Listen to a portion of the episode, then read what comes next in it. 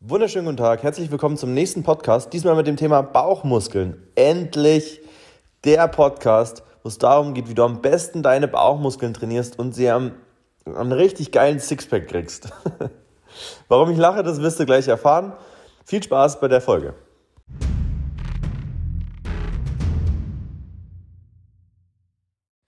Endlich zum Sixpack. Endlich zum Sixpack mit Bauchtraining. Was anderes kann es ja nicht sein. Ähm, mit dem Mythos, mit dem wollen wir jetzt ein bisschen aufräumen.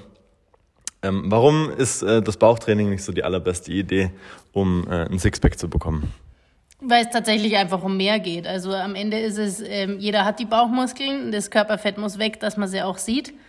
Äh, und das ist der, der, sagen wir mal, Nummer eins Faktor. Also die Ernährung ist dabei extrem entscheidend, um eben Körperfett anzupassen und dann ergänzt halt durch Training in Form von Kraft- und Intervalltraining. Also das ist das Erste, das ich äh, auch immer wieder in der Praxis gesehen habe, in den, äh, in den ganzen Jahren, in denen, in denen ich das schon mache, dass zuallererst das Bauchtraining beginnt, um äh, die den Bauch zu straffen auch. Also es gibt diesen verrückten Gedanken, dass man äh, die Bauchmuskulatur trainiert, um den Bauch zu straffen. Äh, das, es gibt, ich habe schon mal ein, mit einer Kundin trainiert im Personal Training. Die hat mir gesagt, sie macht jeden Tag 200 Crunches. Super. Würde ich jetzt glatt sagen, Zeitverschwendung. Hatte einen Körperfettanteil von 35 Prozent, ja. hat den Crunch super gemacht, aber hatte trotzdem kaum Körperspannung in den Grund Grundübungen. Ja. Ja, mein, das Problem ist, dass die Bauchmuskeln in dem Sinne kaum bis gar nicht trainierbar sind und halt wenig Potenzial für ähm, Kraft- und Dickenwachstum haben. Also das, dieses Thema Volumen, was viele meinen, das funktioniert halt nicht. Sondern das, das Einzige, was, oder wenn man sich überlegt, was die Aufgabe von Bauchmuskeln sind, die sind entscheidend für die aufrechte Haltung.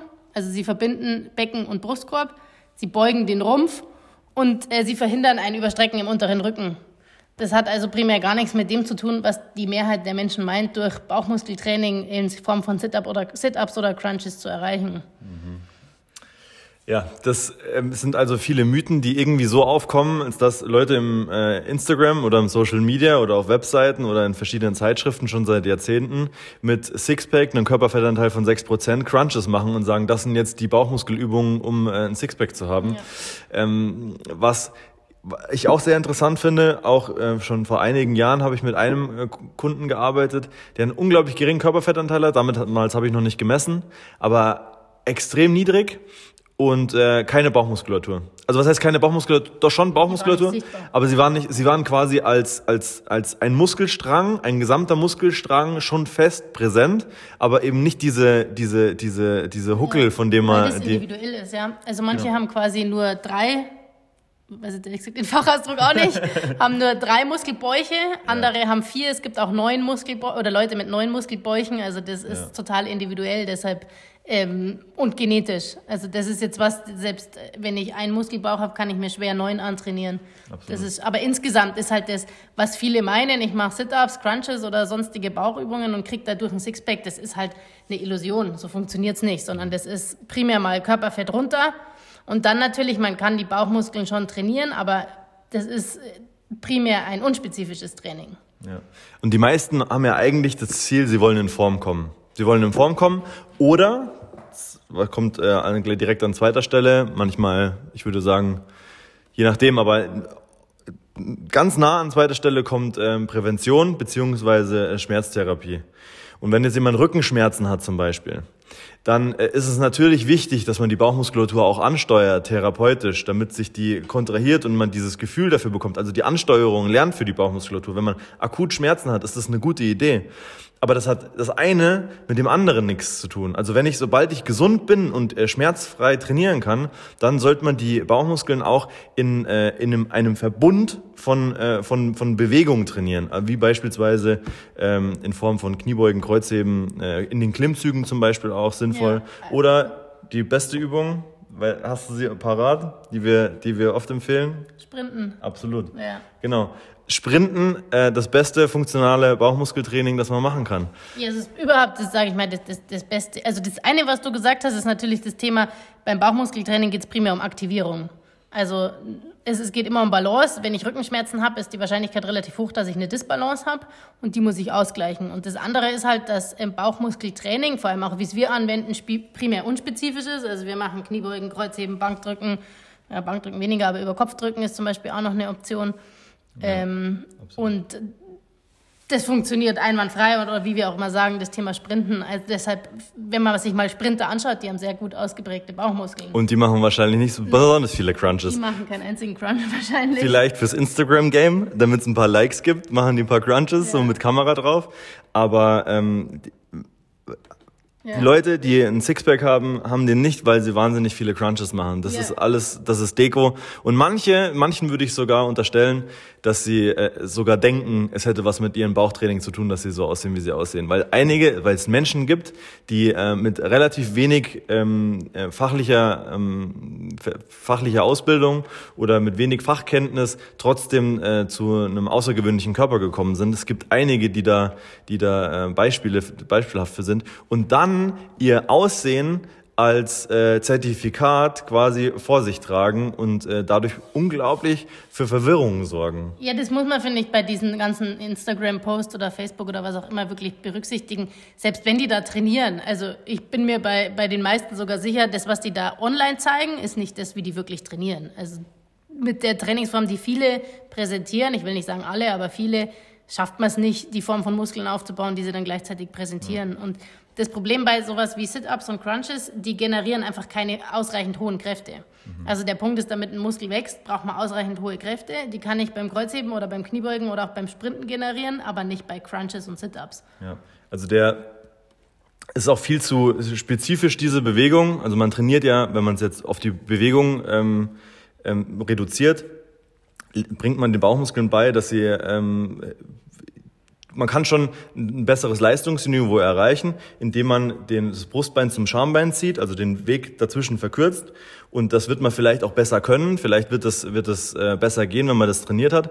Aber es hat noch lange nichts damit zu tun, dass sich der Bauch verändert oder dass man jetzt auf einmal, dass man Sixpack bekommt oder dass man irgendwas straffen kann, sondern nur diese Funktion, ähm, Schambein zum Brustbein oder andersrum, wird äh, sich verbessern wenn man es eben oft macht, aber es hat immer noch nichts mit der Zielsetzung. Das ist genau das gleiche wie mit der, mit der Joggerei. Ja. Viele halt einfach das aus den falschen Gründen machen. Ja, ich meine, es kommt ja auch noch mit dazu, also zu viel Crunch und Sit-Ups ist halt auch schlecht deshalb, weil es ähm, die Hüftbeuger trainiert. Und die Hüftbeuger, die werden durch die ganze Sitzerei genug trainiert. Die wollen wir eigentlich nie spezifisch trainieren, sondern die sollen eigentlich, im Gegenteil, die sollen eigentlich nicht trainiert werden. Die wachsen ja auch immer mit mit dem Hüftstrecker. Und gleichzeitig, wie gesagt, beugen wir eh viel zu viel durch das ständige Sitzen. Und wenn wir dann auch noch extrem viele Crunches, wie du gesagt hast, 200 pro Tag, das ist einfach zu viel des Guten. Absolut. Also es gibt schon Bauchübungen, die wir empfehlen, on top zu äh, Kniebeugen, Sprints etc. Aber das sind keine Sit-Ups und keine Crunches in ihren Variationen. Ja. In den meisten Fällen geht es ja um Disbalancen, wenn, äh, wenn Schmerzen da sind. Und äh, die gilt es auszumerzen, die gilt es zu analysieren und dann im Trainingsplan darauf Rücksicht zu nehmen und äh, sich langfristig darum oder mittelfristig darum zu kümmern, dass man schmerzfrei wird. Aber das schafft man nicht, äh, indem man Bauchmuskeltraining macht. Keine effiziente Methode.